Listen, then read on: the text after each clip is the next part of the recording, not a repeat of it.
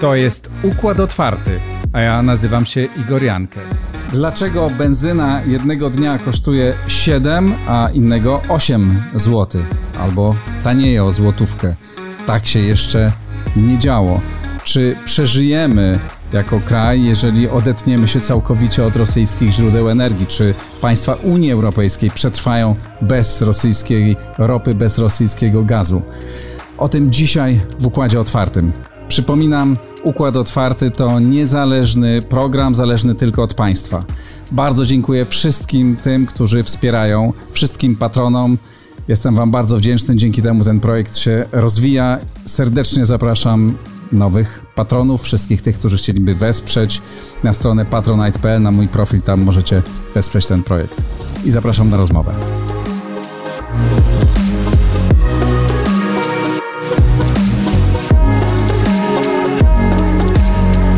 Wojtek Jakubik, redaktor naczelny Business Alert. Witaj serdecznie. Dzień dobry. Co się dzieje z tą benzyną? Najpierw kosztowała 6, potem skoczyła na 8. Jednego dnia tankowałem za 8,20 diesla, a potem następnego dnia już kosztowała 7,20. Generalnie wszystko drożeje, paliwa również. Mamy szereg czynników, które są za to odpowiedzialne i poza tym, że gospodarka odbiła się po pandemii koronawirusa i podaż nie nadąża za popytem, co jest zjawiskiem nie do końca zależnym od nas i podnoszącym ceny wszystkiego, w tym paliw, to mamy kolejne czynniki, które wchodzą w grę na czele z atakiem Rosji na Ukrainę, który już całkowicie rozregulował rynek w ten sposób, że mamy wysoki stopień niepewności. Nie wiemy, co się stanie.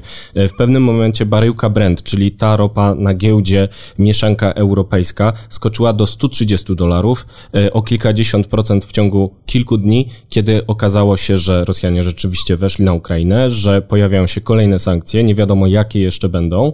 Natomiast dostawy cały czas płynęły i obiektywnie patrząc na sytuację, niczego nam nie brakuje. Nie mamy niedoborów paliwa w Polsce, nie będziemy mieli, mamy zapasy, natomiast nie wiemy, co stanie się dalej. I takie tąpnięcie geopolityczne widoczne obecnie przecież w sercu Europy musi wpływać na sytuację na rynku. I do tego dochodzą kolejne czynniki. Inflacja, która wynika m.in. z wielkich pakietów pomocowych, drukowania pieniędzy na rzecz walki z COVID-em. Do tego drożejący dolar, słabnąca złotówka także przez geopolitykę, bo jesteśmy bardzo blisko Ukrainy. No i to nie jest normalna sytuacja i mamy nienormalne ceny na rynku, natomiast mamy też elementy ingerencji państwa, to znaczy widać wyraźny nacisk na spółki Skarbu Państwa ze strony czynnika politycznego, że kiedy na przykład cena gazu trochę spadnie albo cena ropy na giełdzie trochę spadnie, one natychmiast muszą wprowadzać obniżki i ogłasza to minister, żeby zapewnić obywateli, że nic im nie grozi, że jak się będzie dało, to będzie taniej, no to już jest polityka. Natomiast generalnie trend się nie zmienił, trend się pogłębił. Jest drogo, będzie drożej. Kryzys energetyczny zaczął się około pół roku przed rozpoczęciem ataku Rosji na Ukrainę i teraz można na niego patrzeć jako na element przygotowań. Ale przecież kiedy drożeją ceny hurtowe, no to nie jest tak, że z dnia na dzień musi pozdrożyć cena na stacjach paliwowych, bo najczęściej kiedy tanieją ceny w hurcie i użytkownicy krzyczą na forach internetowych, jak to przecież tak staniała cena baryłki Brent, to dlaczego nie zmienia się cena na stacjach? No to wtedy eksperci i przedstawiciele firm naftowych mówią, no bo że to tak z dnia na dzień nie da się obniżyć cen, ale podwyższyć da się z dnia na dzień. Przecież te ceny skoczyły tak niemalże z dnia na dzień.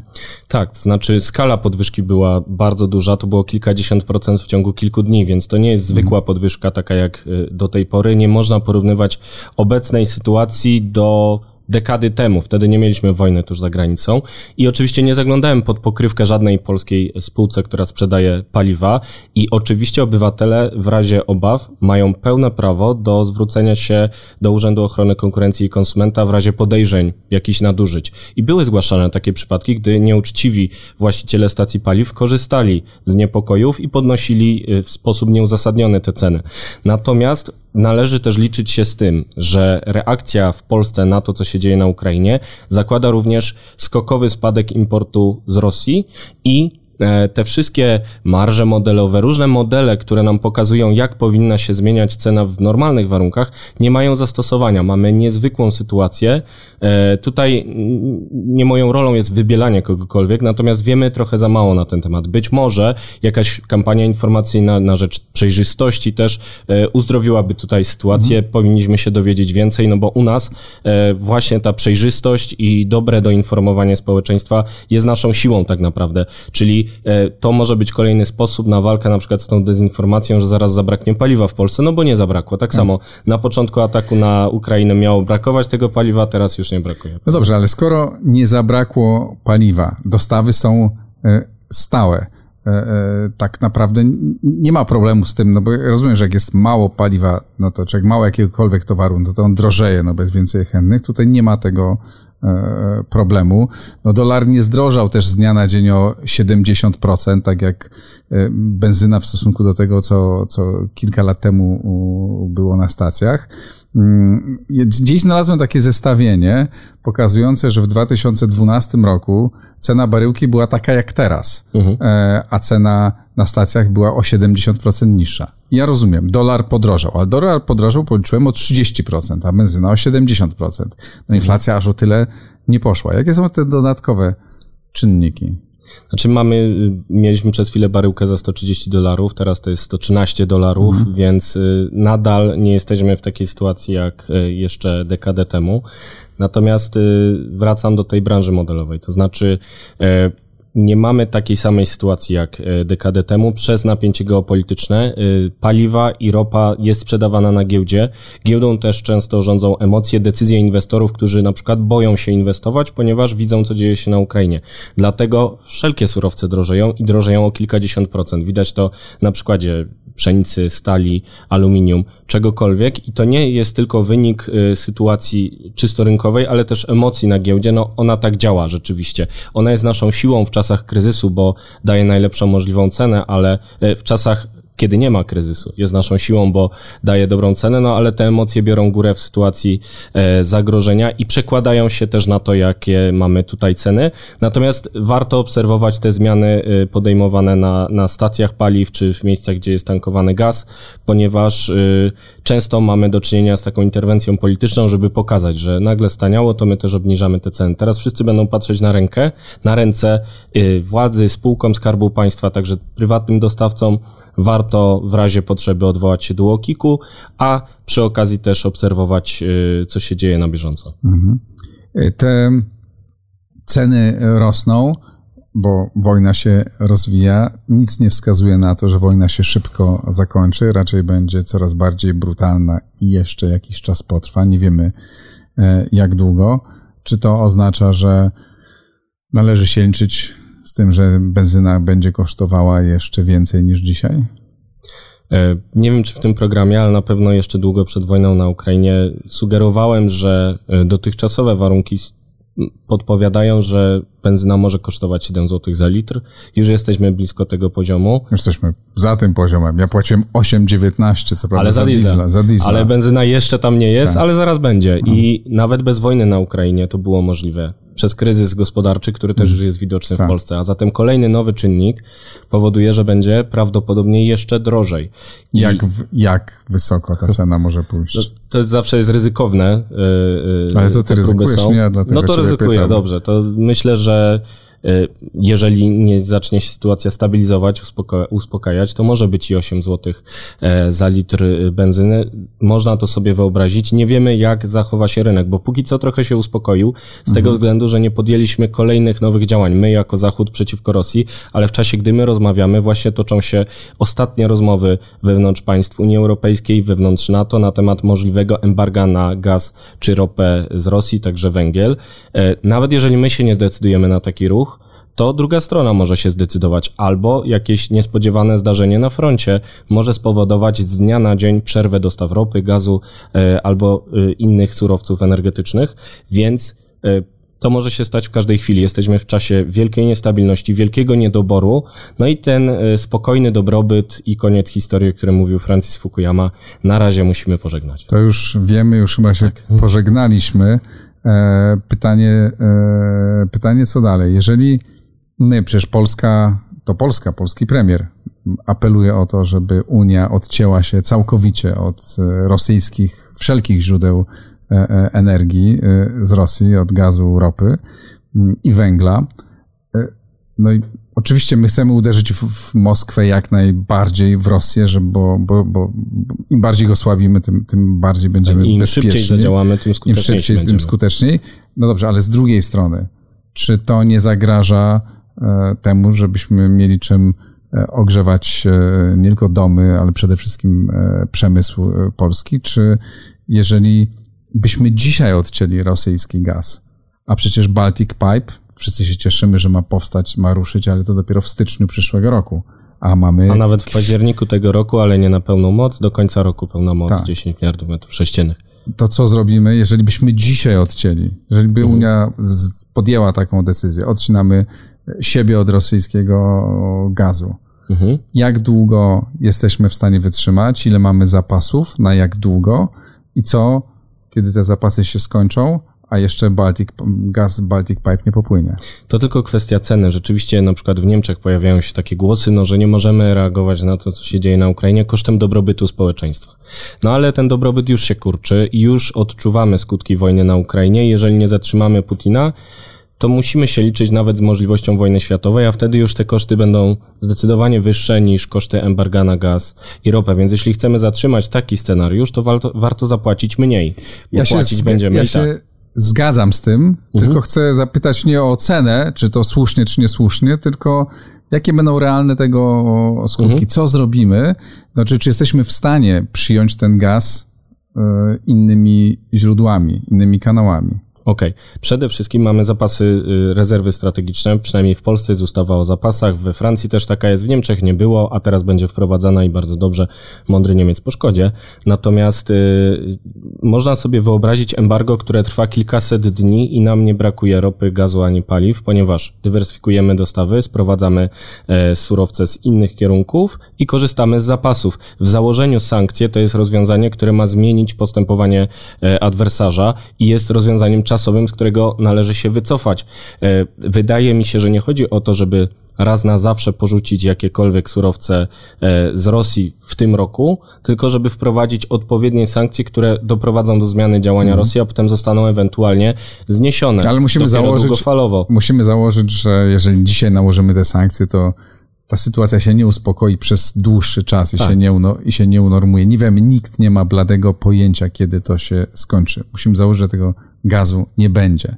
Tak. To pytanie jest konkretne. I na jak długo mamy gaz i ile jesteśmy w stanie tego gazu kupić z innych źródeł i czy mamy czym ten gaz sprowadzać? No bo fajnie, że wybudowaliśmy LNG, port LNG, to jest niezwykle ważne, no ale to port LNG nie ma takiej przepustowości, żeby zabezpieczyć, żeby zdaje się w 100% nas zabezpieczyć w gaz. Sprowadzamy z Rosji 10 miliardów metrów sześciennych rocznie do 8 miliardów metrów sześciennych rocznie, jeżeli nie chcemy sprowadzać więcej, a zatem jesteśmy w stanie zapotrzebowanie wynoszące 20 miliardów metrów sześciennych w 2021 roku zrealizować całkowicie z innych źródeł.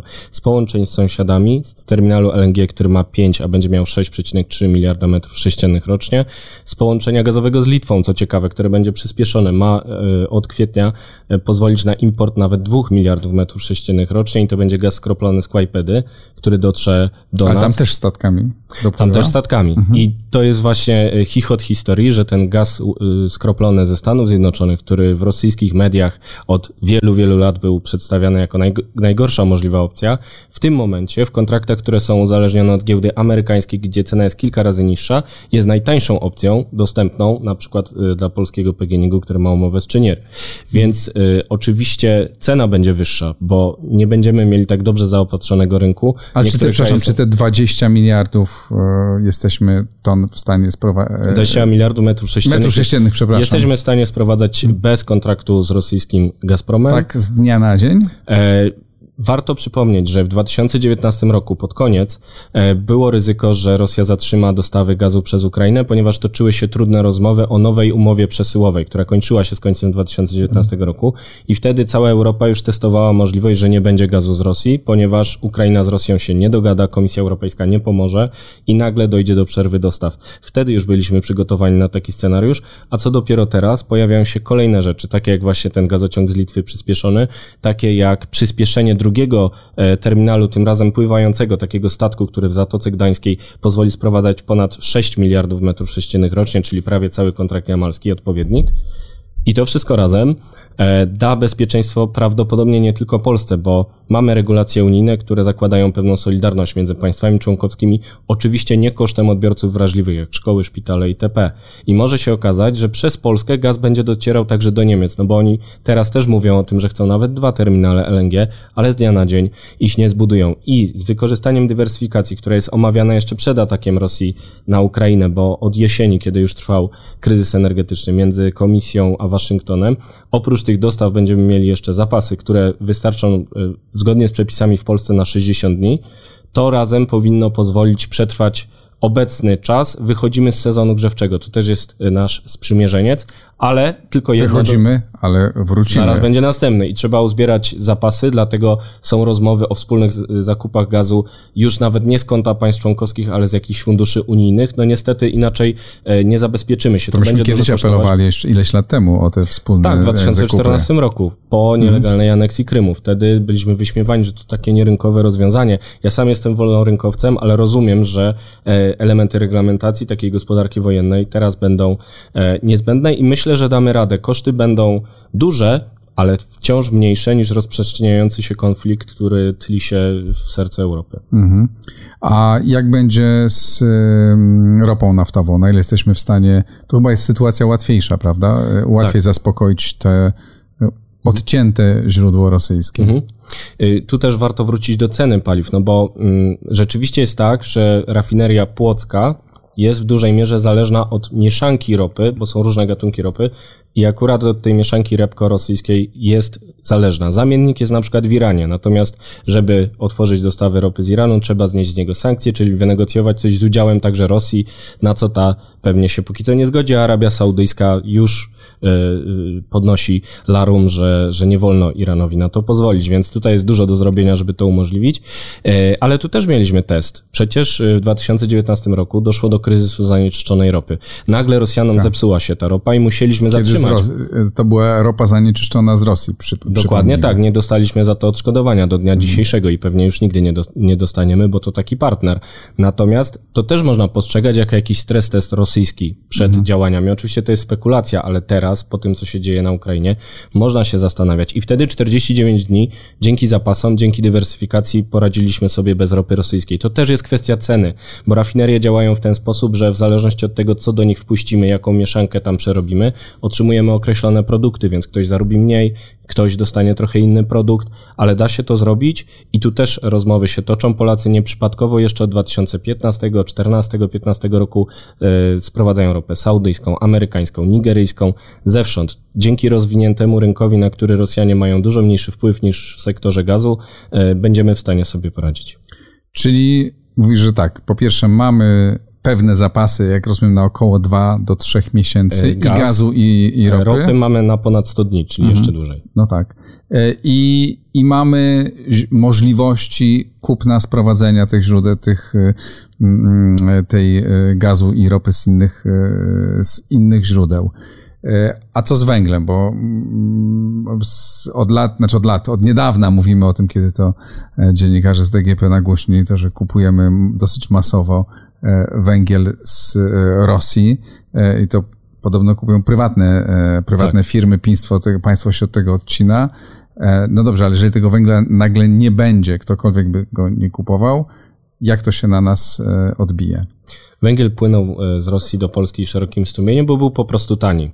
I to były warunki rynkowe, które sprawiały, że nasze gospodarstwa domowe oraz część elektrociepłowni sprowadzało ten surowiec. Energetyka nie jest zależna od węgla rosyjskiego, między innymi dlatego, że to są często spółki Skarbu Państwa, które miały taki prikaz, żeby nie brać tej ropy. I rzeczywiście tylko prywatne firmy sprowadzały ten węgiel?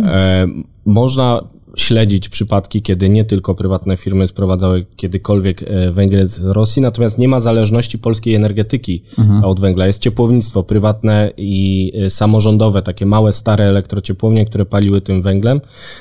No i one musiałyby szukać paliwa gdzie indziej. Dałoby się je znaleźć, być może znowu cena byłaby wyższa, ale nie jest tak, że byłoby nam zimniej. Natomiast też łudą byłoby mówienie, że my zostaniemy w naszej strefie komfortu.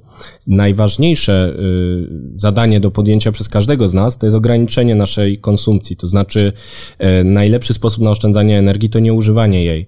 I ukułem taki slogan, który krąży po internecie, że każda oszczędzona megawattogodzina to strata Putina. Bo teraz Międzynarodowa Agencja Energii, Komisja Europejska, Stany, Polska też namawiają obywateli do tego, żeby oszczędzali energię, oszczędzali paliwa, no bo im mniej wydamy na to pieniędzy, tym mniej pieniędzy trafi też do kabzy Władimira Putina, a o to przecież nam wszystkim chodzi. Na ile polityka bezpieczeństwa zdeterminuje teraz politykę klimatyczną, która też była dla nas potwornym obciążeniem, cel słuszny, ale narzucony nam w taki sposób, mamy to zrealizować w takim tempie i w takiej skali, to kosztowałoby nas bardzo dużo, tak? Czy uważasz, że jest szansa na to, że Unia Europejska, bo ona jest tutaj tym głównym driverem, zrewiduje ten dość szalony plan Fit for 55 i dostosuje go bardziej do rzeczywistości, a zwłaszcza podporządkuje go polityce bezpieczeństwa, która będzie chyba teraz determinować wszystko. Nadal jesteśmy w Unii Europejskiej, więc będziemy o tym współdecydować. Negocjacje miały się toczyć do 2024 roku, więc po pierwsze pewnie potrwają dłużej. Po drugie... Jesteśmy w kompletnie innej rzeczywistości. Dokładnie. Musimy działać krótko i długoterminowo. Długoterminowo prawdopodobnie kurs się nie zmieni, ponieważ transformacja energetyczna ma też podstawy obiektywne. To znaczy coraz taniej jest wytwarzać energię na dachu, z panelu czy z farmy fotowoltaicznej, a w dobie kryzysu energetycznego, widać to w Polsce, opłaca się inwestować w te źródła, bo obniżamy sobie rachunki. I z tym coś trzeba zrobić, nie będziemy po sowiecku zabraniać, tylko jakoś trzeba przyjąć tę rewolucję, ale z głową. I teraz coraz bardziej z głową będziemy to robić, czyli krótkoterminowo faktycznie są takie sugestie, żeby na przykład utrzymać atom w Niemczech.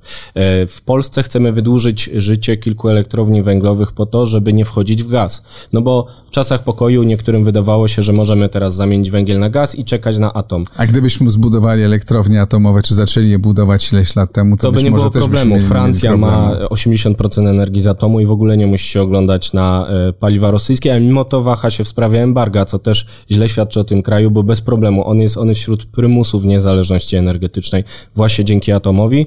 U nas jeszcze nie ma. Bardzo dobrze, że jest plan budowy, ale to dopiero 2033 rok, więc padło na te stare węglówki, często pamiętające jeszcze Gomułkę, które trzeba będzie resuscytować, żeby te trupy jeszcze trochę popracowały, żeby nie pójść za mocno w gaz i doczekać do atomu i jest na to zielone światło. Franz Timmermans, wiceprzewodniczący Komisji Europejskiej, sam powiedział, że w tych warunkach nie możemy ryzykować wejścia mocniej w gaz. Komisja Europejska przedstawiła plan Repower EU, który zakłada, że do końca tego roku zmniejszymy zapotrzebowanie na gaz rosyjski o 2/3. To jest dużo, to nie jest jeszcze embargo, ale tutaj mamy plan przecież regulacyjny.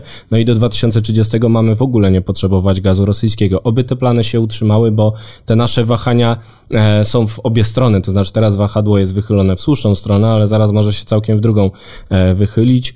Oby ta długoterminowa polityka została utrzymana i z tej perspektywy odejście od paliw kopalnych jest częścią rozwiązania. Tylko trzeba to robić z głową. Jeśli mamy nasze brudne paliwo kopalne, które daje nam teraz bezpieczeństwo, to w takiej klasycznej definicji bezpieczeństwa, gdzie jest trójkąt właśnie bezpieczeństwo, klimat i cena, to wygrywa teraz cały czas bezpieczeństwo. Musimy najpierw się obronić i przeżyć po to, żeby móc reformować i czyścić naszą planetę. Czy twoim zdaniem Unia Europejska jest w stanie politycznie podjąć decyzję o takich całkowitych sankcjach energetycznych na Rosję?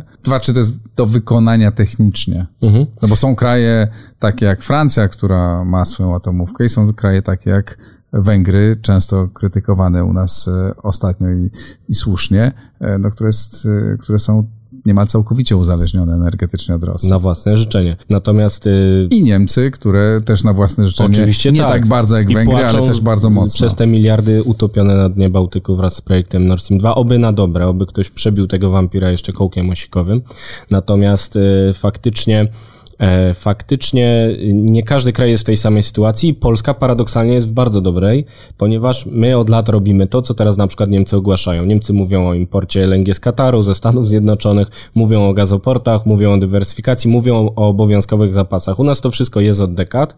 Były duże dyskusje, czy my postępujemy słusznie. Teraz wiemy, ludzie, którzy ten bezpieczniacki punkt widzenia prezentowali, mogą powiedzieć, że mieliśmy rację. Natomiast to jest gorzka satysfakcja, bo nie wszyscy szli w tym kierunku, nie wszyscy działali zgodnie z podręcznikiem, no bo oficjalnie wszyscy dążymy do uniezależnienia od gazu z Rosji, ale niektórzy szli bardzo mocno w to uzależnienie i faktycznie koszty będą znaczące, znaczy wysokie koszty dywersyfikacji przełożą się na spowolnienie wzrostu PKB.